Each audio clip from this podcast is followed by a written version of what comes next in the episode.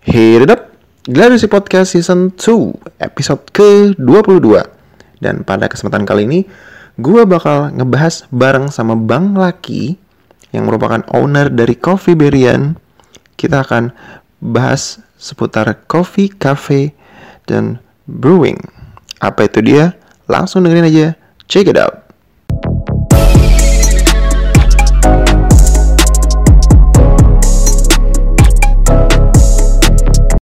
Agu Yus. Untuk yang pengen tahu lebih jauh kritik atau saran bisa langsung kirim aja ke gladiresik7 at gmail.com atau mention atau direct message juga boleh ke Instagram at gladiresik studio. Stay tune nam podcast Gladi Resik. Nah, Bang Laki, aku manggil Bang Laki aja ya gitu. Terus eh, awal mulai gimana sih Bang buat bikin Coffee Berian ini gitu. Terus kan katanya salah satu dari pendiri. Mungkin bisa cerita juga teman-temannya siapa aja gitu kan. Awal mulanya akhirnya bikin Coffee Berian itu kayak gimana gitu. Oke, jadi awalnya kita ini berempat eh, temenan, terus hampir setiap hari tuh kita kerjaannya setelah pulang kantor pasti eh, ngopi atau enggak nyari tempat buat ngumpul-ngumpul kalau udah Jumat atau weekend buat minum-minum bir kan. Eh, terus lama-lama kita mikir kenapa kita nggak bikin sendiri aja Eh, hitung-hitungnya sama seperti kalau misalkan kita buka sendiri paling enggak kalau kita belanja di tempat kita sendiri kita nabung lah Eh, kurang lebih seperti itu. Nah, terus kemudian didukung juga sama waktu pada saat zamannya kita buka itu belum banyak tempat yang eh, khusus jual kopi atau jual bir dan macamnya belum banyak. Kalau kita ingat zamannya tahun 2012 itu kan belum belum banyak yang jual kopi single origin ya. Single origin or- orang masih belum tahu itu apa. Orang cuma tahu oh eh, cappuccino, latte semuanya harus manis, harus pakai gula gitu. Oke, jadi kan tadi Abang cerita sendiri juga kalau awal mulanya tuh pengen dari nongkrong gitu Bang ya teman-temannya, terus akhirnya bikin bareng-bareng. Terus yang pengen aku tahu juga kan bikin di sini berarti yang pertama ya. Di Pangpol, paling Mapolde. Nah, itu pertama kali bikin di sana ngenalinnya tuh gimana tuh ke teman-teman eh, pada tahun 2012 itu gitu. Itu kita pengen tahu. Oke, jadi dari awal konsep kita itu memang mau memperkenalkan eh, kopi yang unik-unik dan juga bir yang beragam. Kita bahas dari kopinya dulu. Kalau dulu itu kita eh, mulai jualan single origin, kita ambil kopi dari daerah lokal yang masih belum terlalu terkenal. Eh, contohnya zaman itu kita masukin Enrekang, sedangkan yang tempat-tempat lain pasti rebutan jualan Toraja gitu. Nah Toraja sama Enrekang sebenarnya nggak terlalu beda, tetap dari pulau yang sama, tapi areanya sedikit berbeda. Nah kenapa kita berani pilih Enrekang daripada Toraja? Karena waktu itu waktu itu nggak ada yang rebutan kopi dari Enrekang, berarti kita kalau ke sana bisa otomatis pilih kualitas yang masih paling bagus. Dan kalau kita ke Toraja udah rebutan semua, pasti yang bagusnya dilempar ke ekspor dan sebagainya macamnya. Terus kemudian untuk bir dari awal kita juga fokus mau menyediakan bir yang eh, kiranya belum ada di pasaran. Ya makanya itu kita eh, suguhin yang namanya craft beer. Craft beer itu eh, sama seperti kalau misalnya kita ngomongin kopi ada kopi instan dan eh, kopi specialty. Kalau sekarang kan orang udah paham bedanya apa. Kopi sasetan sama kopi yang benar dibikin eh, langsung dari biji kopinya baru di grind, habis itu kemudian dibikin espresso yang proper, kemudian baru dibikin minuman sesuai yang mereka mau kan. Nah kalau di bir juga sama, Eh, kita nggak jual bir komersil yang ada di pasaran, kita hanya jual bir antara yang si brewers ini bikin sendiri atau enggak bir yang eh, termasuk kategori specialty juga tapi import dari luar gitu. Ini menurutku agak menarik dan mungkin buat beberapa pendengarku agak sensitif mungkin. Untuk yang bagian bir tadi gitu kan kalau buat beberapa orang dari kita tuh kayak masih eh, di Indonesia nih gitu kan. Terus eh, jualannya gimana nih Bang? Terus kayak ada nggak sih kayak misalnya dalam selama lagi masih usaha tuh ada kendala-kendala tertentu nggak sih Bang pas lagi eh, buka pertama kemudian bikin satu lagi di sini ada nggak sih bang kendalanya gitu Kalau kendala saya rasa untuk eh, usaha apa pun pasti ada ya. Eh, kalau untuk kita sendiri di awal kita mau memperkenalkan produk bir kita, kan rasa birnya itu bukan bir yang umum ya. Kalau bir yang ada di pasaran ada di market eh, retail kan mau mereknya beda tapi rasanya mirip-mirip semua kurang lebih. Nah, yang kita punya itu ya memang eh, ditujukan seperti style bir yang ada di internasional. Contohnya kita ada IPA, ada Ale, ada bir sour, ada bir hitam, stout, porter, banyak lah macamnya. Nah, kendalanya itu pas kita baru eh, pertama kali mengenalkan produknya ke pasaran, respon market lokal itu langsung kaget. Eh, kebanyakan pada bilang, wah ini mah bukan bir, ini rasanya pahit banget kayak jamu. Gitu. Atau enggak ada yang respon juga, wah ini rasanya asam, nggak bisa saya asam lambung segala macam. Nah, kemudian waktu dulu itu di tahun pertama kita buka, kebetulan sekali ada eh, beberapa customer datang random, mereka itu dari eh, British Chamber of Commerce ya. Eh, kebetulan memang mereka itu orang luar, ada dua orang luar datang. Kemudian mereka ngelihat di menu, wah ada IPA nih. Tumben di Indonesia ada IPA karena mereka sudah paham dengan yang namanya IPA, India Pale Ale. Gitu. Salah satu jenis bir yang eh, kalau di luar sana termasuk eh, favorit lah. Terus kemudian mereka coba, mereka suka. Minggu depannya mereka bawa satu kantor gitu. Satu kantor semua datang, tiba-tiba tempatnya jadi rame, banyak orang-orang ekspat. Nah, pas market lokal dan customer lokal itu ngelihat, wah kok ekspat pada suka gitu. Berarti ini produknya nggak masalah dong. Berarti kitanya aja belum tahu gitu. Nah, dari saat itu mereka baru ya bisa dibilang latahan lah ngelihat oh orang luar aja suka kita juga harus suka dong gitu. Baru mereka mau coba habis mereka coba oh iya ternyata enak juga ya. Nah makanya sampai sekarang ya eh, penggemarnya dan komunitasnya makin berkembang. Eh, dari mereka-mereka yang baru dulu itu baru pertama kali coba sekarang ada beberapa dari customer itu yang sudah jadi brewers juga dan sudah kontribusi buat taruh birnya mereka di sini juga gitu. Wah menarik ya bang ya gara-gara ekspor pada datang terus lokal yang ngeliat malah jadi tambah rame gitu kan. Nah ini cukup menarik juga. Nah rencananya nih bang buat uh, Coffee Berryan ke depannya tuh bakal apa gitu kan? Karena kita tahu sendiri trennya tuh sekarang udah nggak satu tapi banyak banget ke orang-orang bikin kopi baru lagi terus banyak lah bahkan ada yang uh, udah bikin sampai mesennya tuh pakai apps terus dan macam-macam lah banyak banget gitu kan sekarang terus rencananya Coffee Berryan tuh ke depannya bakal gimana tuh bang apa mau bikin cabang baru kah atau gimana gitu buat mengembangkan uh, dari segi bisnisnya gitu bang? Kita sesuai dengan prinsip dari awal mungkin banyak tempat lain yang mereka fokus di teknologi implementasi apa eh, bantuan-bantuan teknologi canggih yang ada se- sekarang bisa pesan lewat app ada banyak yang bikin app sendiri terus eh, ada program-program eh, partnership dengan sosial media atau eh, apa eh, bantuan digital marketing lainnya nah kalau kita dari awal memang ingin fokus di intinya kopi dan bir itu sendiri.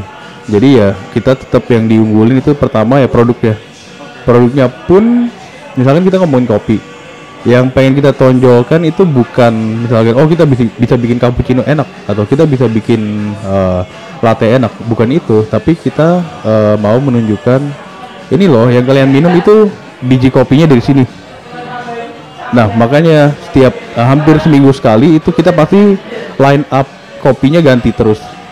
Jadi misalkan minggu ini kita lagi pakai ada dari biji kopi lokalnya ada dari Solok Sumatera terus yang luarnya lagi ada Ethiopia. Nah katakan minggu depan kita bisa ganti. Misalkan kita pakai Jawa Barat terus eh, yang luar dari Kolombia atau dari mana dan selalu kita rolling. Dan bisa dilihat juga dari menunya di sini kita nggak ada menu kalau bisa dilihat kita nggak ada menu kayak cappuccino latte apa. Kita cuma ada menu kopinya ya nama kop biji kopi itu. Jadi kalau lihat di depan menunya mana mas? Oh kalau mau kopi ini pilihannya nih. Pilihannya ya sekarang adanya eh, Ethiopia sama adanya Solok Sumatera. Nah kalian tinggal pilih oh kita mau minum kopi yang mana. Misalkan udah pilih salah satu katakan pilih yang Sumatera udah pilih Sumatera terus kemudian ya tinggal pilih lagi aja mau dibikinnya apa mau pakai susu atau mau hitam aja mau panas atau dingin jadi ya pada intinya kita jualannya itu si biji kopinya itu kalau dari segi birnya juga sama kita mau fokus di eh, memperkenalkan ke customer kita jenis bir itu ada apa aja sih. Makanya setiap minggu juga line up birnya beda-beda terus. Nah, makanya mereka bisa datang ke sini terus kemudian experience oh hari ini minumnya ini, nanti minggu depan datang minumnya udah beda lagi. nah, kalau mereka sering melakukan itu makanya mereka udah terbuka lah eh, apa ya bisa dibilang eh, eh, daftar pengetahuannya mengenai produk-produk kopi dan bir. Karena ya balik lagi yang ingin kita tonjolkan dari kopi ya si biji kopinya itu sendiri dan dari bir ya si bir stylenya itu sendiri gitu. Tapi kalau ada rencana untuk mungkin buka kedai lagi gitu, ada nggak bang kira-kira? Kalau rencana untuk buka tempat, eh, mungkin kalau di kota yang sama di kota Jakarta mungkin enggak ya, Eh, karena kita ngelihatnya lebih ke apa gunanya kita buka misalkan di Jakarta Selatan, terus ada di Jakarta Barat, Timur, di Utara juga ada. Eh, itu akan marketnya kurang lebih sama, karena yang kita lihat kalau kita kan nggak bukan bukan tempat pasaran ya dalam artian nggak semua orang pasti mau ke sini dan nggak semua orang pasti bisa terima apa yang kita uh, tawarkan gitu. Nah, yang kita lihat sampai sekarang banyak customer uh, reguler kita itu yang dari Pluit, dari BSD Tangerang, terus ada yang dari uh, Jakarta Timur juga. Nah, kalau misalkan approach kita adalah kita buka cabang di salah satu daerah itu, pasti mereka lari yang ke terdekat aja dong jadinya nanti kalau secara secara eh, pergerakan bisnis kita kita operasional costnya jadi double tapi customernya nambahnya sedikit. Nambahnya nggak nggak double. Karena mereka yang biasa jauh-jauh ke sini pasti pergi yang ke outlet terdekatnya sekarang gitu. Nah kalau untuk buka cabang kita punya plan mungkin kalau nggak di kota lain di luar negeri. Karena tujuannya tetap sama kita mau memperkenalkan eh, produk bir-bir itu dan si kopi-kopi yang orang ini sering minum setiap hari tapi masih belum kurang eh, kurang paham gitu. Apalagi kalau kalau peluangnya itu di luar negeri ya kita bisa ngembangkan lagi gimana cara bikin kopi lokal kita, kita itu lebih diterima di pasaran luar gitu. Eh, mungkin pendengar kon juga rata-rata masih umurnya di bawah 25-an gitu bang yang dan ya pokoknya sekitar 20 sampai 30-an umurnya gitu kan. Dan ya pasti dari mereka mungkin tertarik juga untuk bikin bisnis dalam bentuk yang sama. Eh, pertanyaannya adalah ketika mereka mau mulai masuk ke industri kayak coffee and cafe kayak gitu menurut abang gimana sih bang prospeknya? Apakah udah jenuh pasarnya? Kalau abang lihat ya dari selama ini dari 2012 sampai sekarang apakah udah pasar jen- jenuh udah pasarnya? Mendingan cari aja deh yang lain. Atau abang punya perspektif sendiri gitu tentang hal itu Kalau menurut saya eh, kalau misalkan untuk eh, jadi bilang anak-anak muda ya, anak-anak muda yang mau buka usaha sendiri, kalau menurut saya pribadi eh, industri apa pun yang kalian pengen terjun itu sebenarnya eh, bisa dibilang nggak ada titik jenuhnya. Kenapa nggak ada? Biarpun contohnya kita ngomongin kopi deh. Kopi kan sekarang udah banyak banget buka. Semua buka. Pasti punya kenalan temen, salah satu dari temen pasti udah pernah buka atau lagi mau buka eh, coffee shop atau kedai kopi. Nah, sekarang yang jadi eh, permasalahannya adalah kalau kita perhatikan contoh lima tahun ke belakang, pasti banyak banget yang buka kan, dan banyak juga yang tutup. Mungkin yang tutup lebih banyak lagi gitu. Nah, kita bisa bisa perhatikan kenapa yang seka- sampai sekarang itu masih ada, kenapa mereka bisa survive. Eh, kita bisa lihat mungkin dari identitas. Karena semuanya jualannya tetap jualan kopi sama, semua jualan kopi. Cuman pasti mereka yang sudah punya identity di nama brandnya atau punya identity dengan coffee shop ya, orang-orang udah tahu apa yang bakal didapat kalau mereka datang ke sana, itu pasti yang survive gitu. Contohnya kalau kita ngomong gini aja deh, eh, es kopi susu yang lagi ngetren. Kenapa tempat ini gak jualan es kopi susu? Ya karena kita memang bukan main di situ gitu. Identity kita adalah ya kita mau nyuguhin eh, biji-biji kopi yang yang selalu berganti-ganti. Itu intinya. Kalau misalnya kita ngomongin es kopi susu, pasti kalian semua udah punya eh, referensi. Nih kop es kopi susu yang original mana nih? Biarpun tanpa saya sebut mereknya atau namanya juga, semua juga udah tahu kan. Makanya mereka bisa sukses sekali sampai sekarang masih bertahan. kalau kita perbandingkan dengan es kopi susu yang lain yang yang pada ikutan buka kalau mereka nggak ada identitinya ya lama-lama ya tenggelam di pasaran karena udah banyak sekali yang jualan seperti itu sama kayak coffee shop eh, lain misalkan specialty coffee shop kalau cuma sekedar ikut-ikutan buka aja karena pasarnya lagi menarik eh, ya sampai sekarang pasti nggak nggak bertahan juga gitu jadi kalau menurut saya yang paling penting kita harus bisa menentukan identitinya apa sih. Jadi eh, kalau eh, kasarnya begini. Katakan kita ngomongin apa tuh yang jual kerang kiloan Pak Rudi ya? Kerang kiloan Pak Rudi. Orang bukan ke sana untuk nanti sampai di sana cari tahu mereka jualan apa sih. Enggak dong mereka yang mau ke sana pasti udah tahu 100% bahwa si tempat itu jualan kerang dan jualannya kiloan. Identitinya udah ada. Jadi saat saat mereka masih katakan kita lagi ngumpul nih sama teman-teman terus pada lapar. Pasti pertanyaannya kan "Eh, pengen makan apa ya? Cari makan apa ya? Terus tiba-tiba ada yang bilang oh kita makan kerang yuk. Pasti yang langsung muncul di pikiran ya si kerang kiloan parudi kan. Beda sama misalkan kita mau nongkrong di mana? Eh ini ada tempat baru nih. Kita datang yuk. Ya datang ya datang. Tapi kan kita nggak tahu mereka itu jualan apa. Identitinya belum ada. Nanti kalau misalkan tempatnya bagus tempatnya rame eh katakan tempatnya itu instagramable banget ya yang kasusnya banyak sekarang ya. Tempat-tempat yang sangat eh, menarik interiornya dan instagramable pasti dia akan rame. Cuman kalau se- sewaktu-waktu ada tetangganya buka lebih keren lebih instagramable lebih banyak apa katakan banyak eh, influencer yang datang ke sana sering posting sana ya pasti yang yang ini kalah dong semuanya geser ke sana. Kalau udah geser ngapain balik ke tempat itu lagi kalau nggak punya identity gitu. Kecuali memang mereka udah punya identity oh mereka itu khusus eh, katakan kopinya yang dijual tuh hanya kopi dari Jawa Barat doang udah. Semua yang dikembangin itu kopi dari Jawa Barat. Ya kalau mereka ada tetangganya yang buka tempat lebih keren pasti dari tempat lama akan pindah ke tempat baru tapi hanya untuk sementara untuk ngecek doang nanti kalau udah tahu ya pasti kalau memang cocok dengan tempat yang lama pasti balik lagi ke tempat yang lama gitu Intinya produk first ya bang ya. Intinya yang penting uh, hasil identity produknya udah oke, orang udah pokoknya identitinya udah dikenal banget lah orang pasti balik lagi. Terakhir bang, mau nanya, Eh, kan banyak orang yang nggak tahu gitu misalnya kayak eh, yang mereka tahu adalah wah bukannya secara regulasi bir itu cuma boleh berapa persen kayak gitu-gitu segala macam. Mungkin eh, apa kayak bisa diceritain juga gitu bang pas eh, mulai jualan bir apa segala macam kayak gitu. Itu sebenarnya secara regulasi terus biar nggak oh ibaratnya nggak dipertanyakan gitu sama orang kayak gitu tuh misalnya ada yang mau buka lagi gitu bang. Itu ada info nggak sih bang? Kayak eh, oh boleh boleh tapi cuman boleh segini dan kalau impor eh, sekian persen yang boleh kayak gitu gitu Iya, jadi kalau untuk eh, untuk bir sendiri eh, memang yang kita tahu masyarakat umum tahu itu bir semuanya di bawah 5% ya.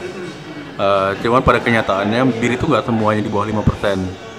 Bir itu kita nggak bisa sebenarnya kita nggak bisa kategorikan di angka persenan alkohol. Nah itu yang eh, apa konsep yang bisa dibilang kita terima salah lah untuk di pasar Indonesia. Nah, bir itu sebenarnya ya bir adalah eh, minuman hasil fermentasi eh, malt eh, dan yeast. Terus kemudian ada hops juga di dalamnya. Eh, biasanya ingredients utama bir ya tiga itu. Malt, hop, sama ragi atau yeast dan air, kebanyakan air. Nah, itu semuanya produk natural, nggak ada bahan sintetisnya. Nah, kalau dia mau 5% di bawah 5% atau 5% ke atas, itu tergantung dari seberapa banyak bahan yang dipakai dalam satu batch itu. Uh, Nah, kalau untuk regulasinya, uh, kebetulan di Indonesia ini terbagi tiga golongan. Tiga golong- golongan itu ada golongan minuman alkohol A, B, dan C. Untuk yang A itu untuk kadar alkohol 5% ke bawah. Untuk yang B eh, di atas 5% sampai 20%. Untuk yang C itu di atas 20. Itu udah masuk kategori seperti eh, spirit, liquor gitu ya. Kalau untuk yang B itu biasanya wine. Nah, karena regulasi di Indonesia itu kategorinya 5% ke bawah, 5% ke atas dan eh, di atas 20%. Jadi orang kadang-kadang konsepnya itu udah langsung oh kalau di atas 5% bukan bir dong. Sebenarnya itu masih bir gitu. Cuman yang beda adalah pajaknya akan beda. Nilai pajaknya akan beda. Karena kalau untuk bir yang di atas 5% eh, pemerintah harus kasih pajak di kategori B. Nah, itu jatuhnya pajaknya lebih mahal. Gitu. Kalau untuk regulasinya ya hanya seperti itu aja bedanya. 5% ke bawah dan 5% ke atas bedanya di pajaknya aja. Nah, kalau untuk import ya import sama seperti import barang-barang lain harus memenuhi eh, syarat kuotanya ya. Kuota import per tahunnya dapatnya berapa ya kita hanya bisa import sebatas kuota itu.